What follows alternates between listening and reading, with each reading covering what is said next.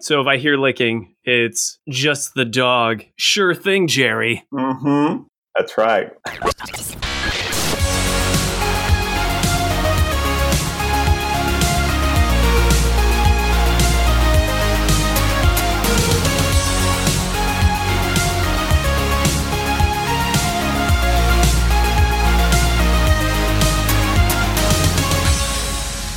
Welcome to the Tuesday Knight Podcast. This is the podcast about the stories we make while playing the games we love on, around, and under the gaming table, talking board games.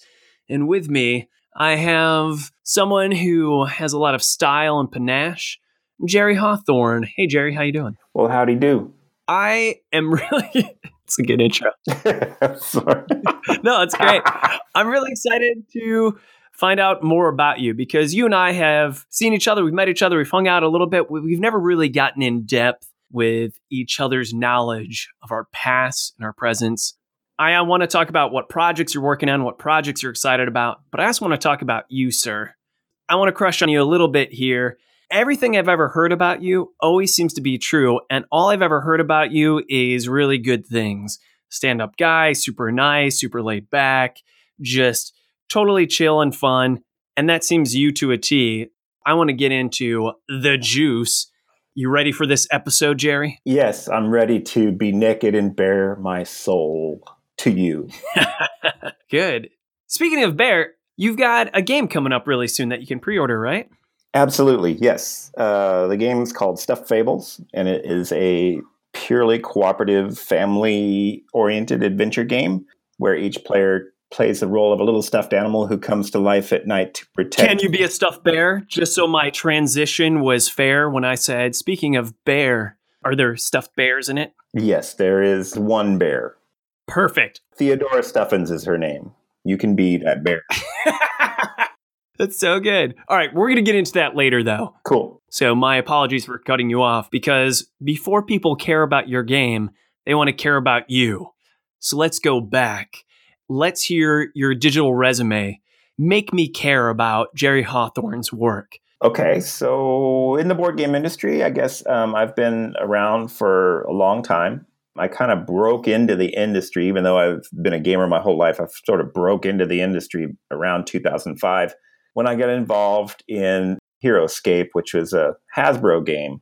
And I was fortunate enough to have met the, the head designer, Craig Van Ness, over the internet. He saw my enthusiasm as I was purchasing several copies of uh, HeroScape for my nephews, and he asked me to send him an email letting him know how my nephews enjoyed the game. And I guess he really liked my emails that I sent him because he. What? That's incredibly personable. So, how did he ask you to send him an email? How did this transpire? Okay, so I've always been into board games.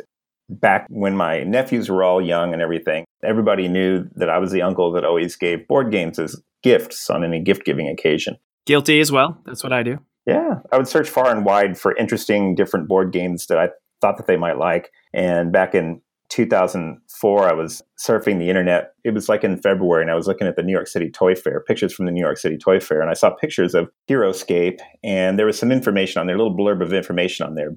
It was a prototype, and I noticed that some of the figures that they used on there were from the old Milton Bradley game Hero Quest. So I immediately became interested in it, and so uh, I oh, love it. Doing searches on the internet every once in a while, and suddenly one day an, a website popped up and they had a little community forum and kind of find out the guy that running the website was doing it for his friend who was Craig Van Ness. He was just friends with Craig Van Ness, so he made a little fan website, and I was one of the first people to join their little community forum. This is back before social media or anything like that. At that time, there was only like five members on their little uh, forum. It was just me, the guy that owned the website, Rob Daviau, Craig Van Ness, and then another who I'm still friends with. His name is Chris so I was able to like communicate directly with Rob Daviau and Craig Van Ness. I was really enthusiastic about the game, and Craig offered me his email address, said that I could email him and let him know how my nephews enjoyed the game once they finally got it. And I did that. And next thing you know, he invited me to become a Hasbro playtester. Woo! And from then, I worked my way up into a little bit of content development as the game grew in popularity. If I played Hero Quest, I'm sorry, my apologies. If I played HeroScape, which has the plastic terrain tiles that build up. Classic, classic game. I'm sure if anyone's listening to this, they've probably have heard of HeroScape. What part of that would you say that's Jerry's influence? this is Jerry. The HeroScape had its releases and they came in waves. When it was all said and done, they had, I guess, like 13 waves or something like that. I worked on all the waves from wave two on. Nice. And so it was a several year project. Just about anything after wave one, I was involved with pretty heavily. And then there was a bunch of unreleased stuff that I was also involved in. Damn it. Yeah, I know. It was so good. Oh, I know. Was there any one character in particular that was your baby? There was actually a figure named after me, Sir Hawthorne. What? Yeah. Ah, Seriously. very cool. Now you're working for Hasbro. Was this remotely or did they bring you in to Maryland to go ahead and do Hasbro work? Well, no, I just did all this freelance from my home. So this is a side gig. Yeah, that's right. So what's your main career? Well, I was a licensed hairstylist for so many years here locally. Hence why I said the man with all the style in the intro. yeah, it was a really great career, and I did it for 26 years. I stopped doing hair um, this past January as I went into full time board game design. And for whom did you go full time board design? I'm with Plaid Hat Games. Of course you are, because what was your main game for which people know you most nowadays? Uh, probably Mice and Mystics, I imagine. Yeah, that was what I was fishing for. You were correct, sir. so let's continue the story. So there was Hasbro, HeroScape. yeah. HeroScape fizzles out. What about you in your life in the board game industry? How did we get to Stuff Fables? How do we get to where we are today? Okay, I'll connect those dots for you. See, back when I was uh, with Hasbro, I was also like the top admin at this fan website. There was a spunky young kid that was on our forums, and he was really enthusiastic, and he had some graphic design skills and just real top notch charisma and enthusiasm. And we used to collaborate on making fan made material for HeroScape. Hasbro was looking to expand their playtest team, so I recommended him to the team. This is Colby Dauch, by the way. I recommended him to the team, and they immediately recognized his talents and started giving him work and he shot right up the so we were both working for hasbro doing freelance stuff and colby was doing a lot more of it than i was and we both got to work on battleship galaxies we got to brought in as uh, co-designers on that that was when they did fly us out to the east coast for that and we had sit in on some meetings and stuff but anyways when colby spun off and started Plaid Hat Games, I was finishing up on all my contracts with uh, Hasbro and Wizards of the Coast, and so I just went with Colby and got his company started. Then he heard that I was working on a little game called Mice and Mystics, and he told me he wanted to publish it and not to show it to anybody else until I show it to him first. And back in 2010, I uh, showed him my prototype. I had three of the chapters written so far, and He was sold. uh, he signed it, and uh, the rest is history. You guys met at Hasbro, but you said you helped him with Plaid Hat Games. Were you back all the way with Summoner Wars? Oh yeah, yeah. In fact, Summoner Wars debuted at BGG Con in November 2009. I was there demoing it for people. Wow. Just because you guys were old chums and you were giving him the moral support and feedback. Is your name in the credits for Summoner Wars then, as far as play testing and developing? I, I don't know. I have never looked at them. I never looked to see if I'm in there. I was just wondering if you were one of Colby's best kept secrets at the time. And everyone's like, whoa, Colby, you're doing all this independent work incredibly on your own. Oh no, Colby did like 90% of that all on his own, with the exception of the art. It was all Colby's baby. I play tested a bunch of it and stuck my two cents in here and there, but I wasn't a huge part of Summoner Wars. More of a just a moral support kind of thing. So he signed Mice and Mystics. That did pretty well. What was the biggest moment for Mice and Mystics? At what point did you think, oh my goodness, this game's kind of becoming a big deal? I mean, I guess it was probably, you know, the game almost didn't get made. It, we had a couple of roadblocks that popped up, and the game almost didn't get made. And, you know, small companies, I mean, it's tough, you know, small little startup companies from a 20 year old kid like Colby, they're tough to get up and running. Mice and Mystics, it took a lot of capital to get that game published. And Colby had to raise that capital And this is before Kickstarter, yeah? Oh yeah, this is before Kickstarter. And so he had to raise that capital, and that meant that he had to take sort of a financial leap of faith to get the game made. Well, there was times when that capital just wasn't available. I don't think there was times where it didn't seem like it was going to get published at all. Fortunately, things just kind of lined up just right, and Colby greenlighted it. Thank goodness he did, because the moment that you were asking about the question, like you know, when did we kind of know that we had like a little bit of a hit on our hands? Is like we basically sold out of the first print run of Mice and Mystics before the first print run was finished. Whoa. And this is not Kickstarter orders because you guys didn't Kickstarter this. So this was just pre orders on the website? Yeah, this is just people pre ordering it from us. And our pre orders exceeded the amount that we had ordered up from the manufacturers. We had to immediately turn around and order a reprint. And then that sold out before that one was available. For the first couple of years of Mice and Mystics, we were in a constant state of trying to catch up with demand. So I think I kind of knew that there was something special going on there. That's such a good story. So, at what point did Colby wise up and say, Hey, I want you to bring your talents to the plaid hat office and work full time? He's been after me for a few years, but my career as a hair designer, I was fairly popular and it's a, it was a really, really, really good career. Just hard to turn my back on that and go into the unknown world of board games where fluctuation in the cost of this or that in the market can change the whole entire industry. That was scary for me, but you know, I'm at that age of my life where I want a new challenge and I want to have some risk and take on some different challenges and I need to grow in different areas. And so I decided to go ahead and do it. Yeah. You know, I have kids. I have kids. I have to show them where to apply their courage. How many kids do you have? I have two of uh, a 15 year old and a 13 year old. Nice teenagers. Yeah. Were they resentful at the move into Dallas at all? Because that's where Plaid Hat is. So were they like, oh man, we don't want to go to Dallas? Or did they acquiesce pretty well? Well, no, I've always lived here. So, or at least since 1991.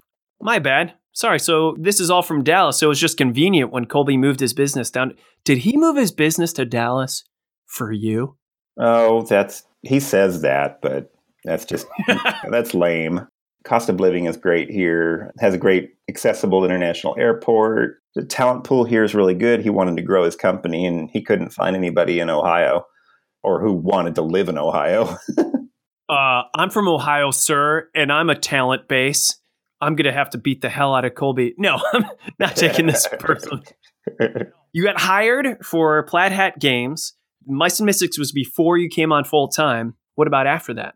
Yeah, well, working for Colby full time is like a dream come true because for the past few years I've been double doing, you know, I've been working and then freelancing and my job had weird hours. I'd work till nine o'clock at night during the week and had to work on Saturdays. And now I got my Saturdays off. I'm at home with my family in the evenings and I get to work on games all day long. Mice and Mystics, Tail Feathers takes place in the Mice and Mystic universe. So I've heard that Tail Feathers is like X Wing, but in the Mice and Mystics universe. Is that totally off? It's kind of like that. Yeah, it's a. I mean, it's a flight game. You're you got flying units, but it also has ground units, so it's a little bit different too. And I know our mutual friend Chad Hoverter was a sculptor for that. But you're straying away from the Mice and Mystics universe, from my understanding, for the latest game that's coming out when? When is this next game coming out? Stuff Fables will be coming out in early December. Now let's talk about Stuff Fables, shall we? Absolutely. But first, I want to hear the elevator pitch. Okay. You get one minute maximum Okay. to pitch your game. Now, you don't have to explain the rules, it's the heart of the game. Think of it as a pitch to a producer for a movie. Okay. You don't want to spend the entire minute talking about all the individual scenes. You just tell the best aspects. I've been doing this pitch for this game for uh, all these conventions, so I guess I'm kind of used to it. Are you ready, sir? I am ready. Elevator going up. Stuff Fables is a cooperative family adventure game where each player plays the role of a little stuffed animal who comes to life at night to protect their little girl from the monsters that come from under the bed. It's a storybook game. You actually play the game inside of this big, giant 104 page storybook where every page is different. We can do things that other board games can't do because of the wide variety of environments that we can offer in this book. The book has got a story. You play each time you sit down to play, you play one night in the life of this little girl where you would expect where her sleep might be upset by the different things that are going on in her life. And that's where the stuffed animals come in. You protect her sleep from the monsters that come from under the bed. And on the first night on the job, through a series of misadventures I'm not going to spoil, you get sucked into the world where the monsters come from. It's ruled by a nightmare king and populated by lost and broken toys. Oh, man. And so you sort of straddle both worlds while you're trying to help them. That's the end of my minute. No problem. Man, that sounds incredible. And I love the fact that it plays in a storybook. I I just saw this being demoed at BGG Con the weekend before last, and there was always people there. And I can see why, because I see that every board is on one of the pages of the storybook that you're going through. So, how did you come up with this? What was the impetus? What's the story behind the story that is Stuff Fables?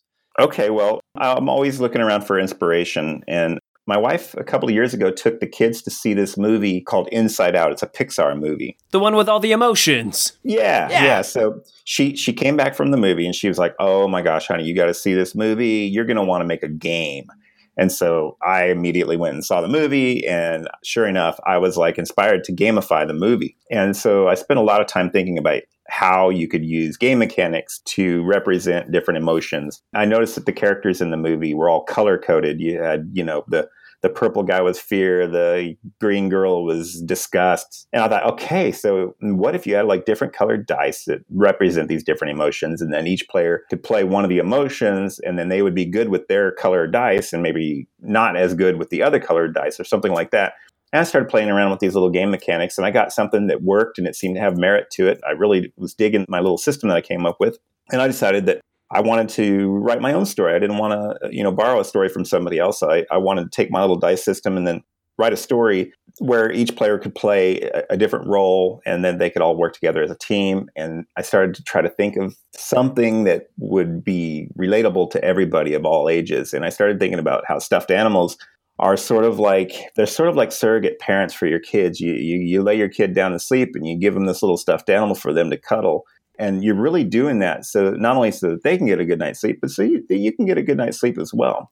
Yeah. And everybody has had a stuffed animal in their life, so everybody is is naturally aware of of how important they are to childhood. But they're also important to parents because, like I said, they give the parents a break. So I started like crafting a story where there was this little group of stuffed animals because my daughter and son both had mountains of stuffed animals, but they also each had a little favorite one too. So I made this little story where there's a little group of stuffed animals, and when the girl goes to sleep at night, the stuffed animals wake up, and it's kind of like their job. They're, they're clocking in for the day, and their whole job is to protect her sleep, make sure she gets a good night's sleep. And each of the little animals is color coded to match the dice that you work with in the game. And each of them represents a little aspect of this girl's personality.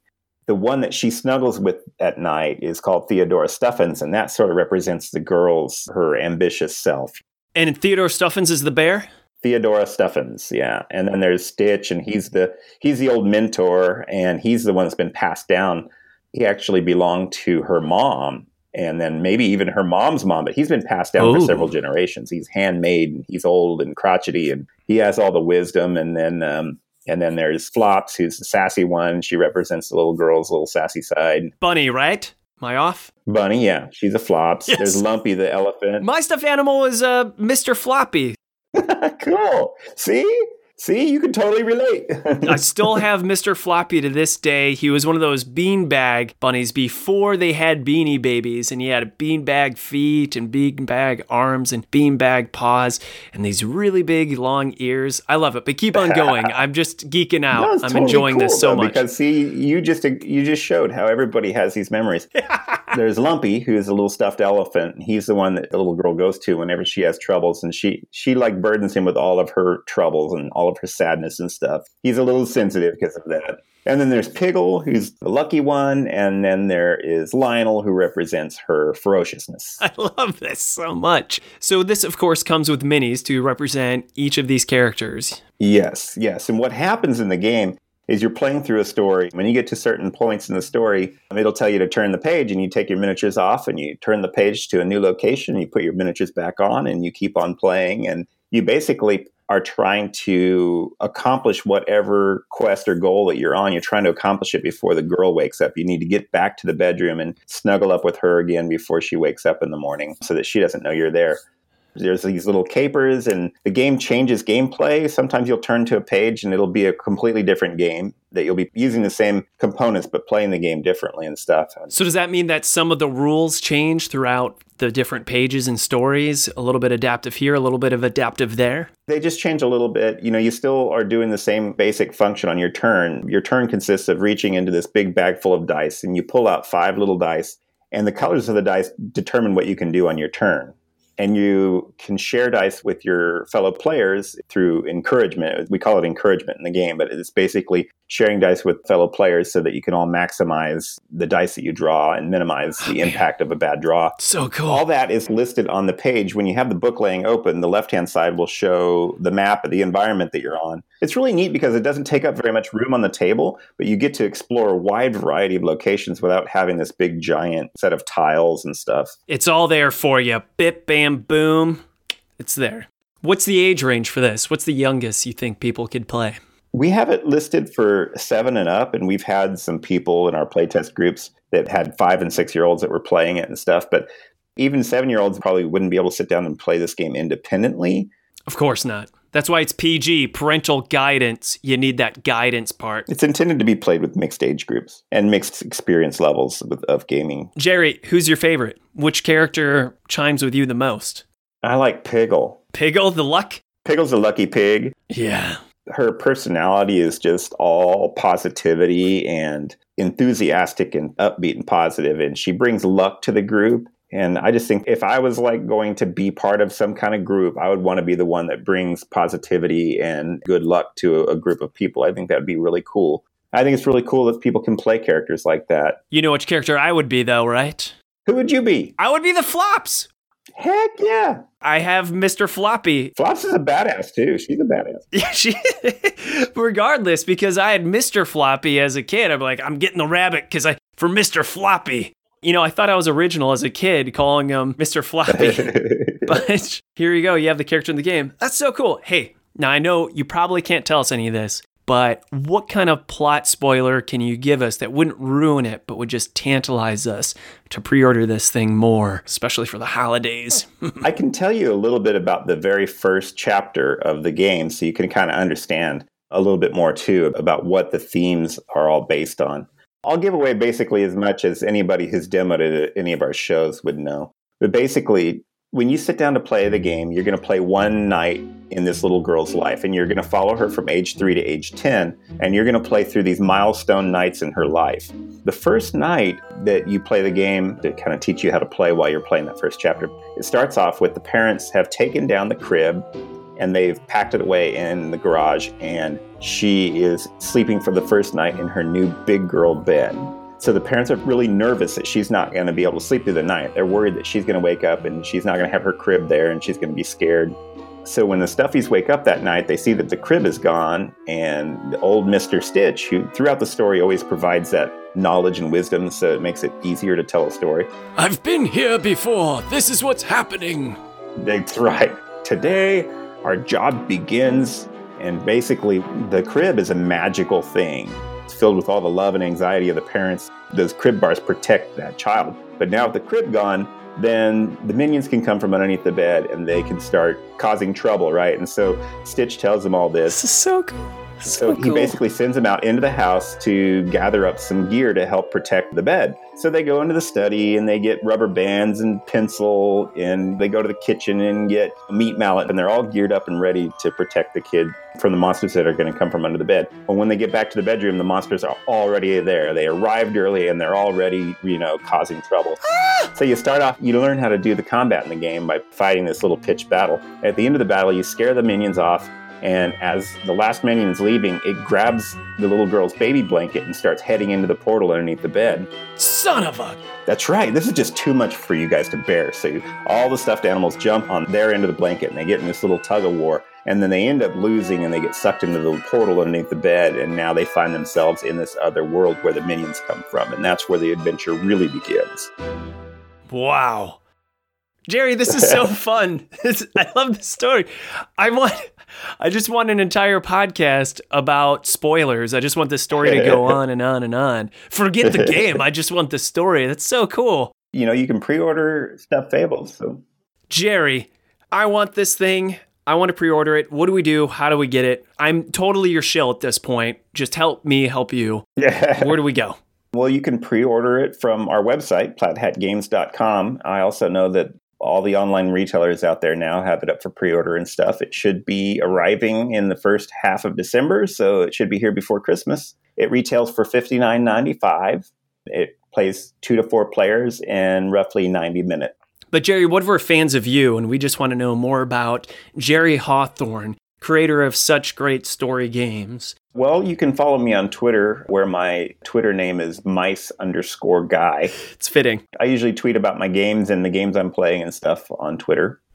Jerry, thank you so much for your time. I apologize that we're out of time. But if you want to follow the podcast, you can do so on the tweets at PlayTKG. If you have any comments, questions, or even better, Knave Tonight submissions, send in your stories at podcast at tuesdayknightgames.com. Spelled with a K. and I'm Alan Gerding, A L A N G E R Ding. You can follow me on the tweets and on the Facebook as well. But I think with that being said, this episode is.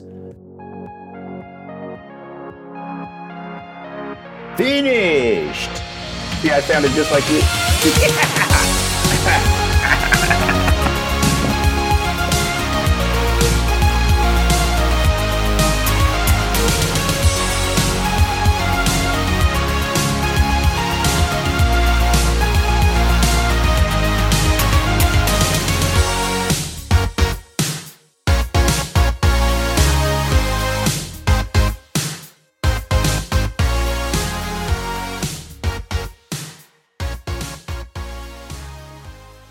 This episode of the Tuesday Knight Podcast is brought to you by Prongles. Looking for flavor? You've crunched to the right place. Here at Prongles, we have the stackable, snackable potato chip.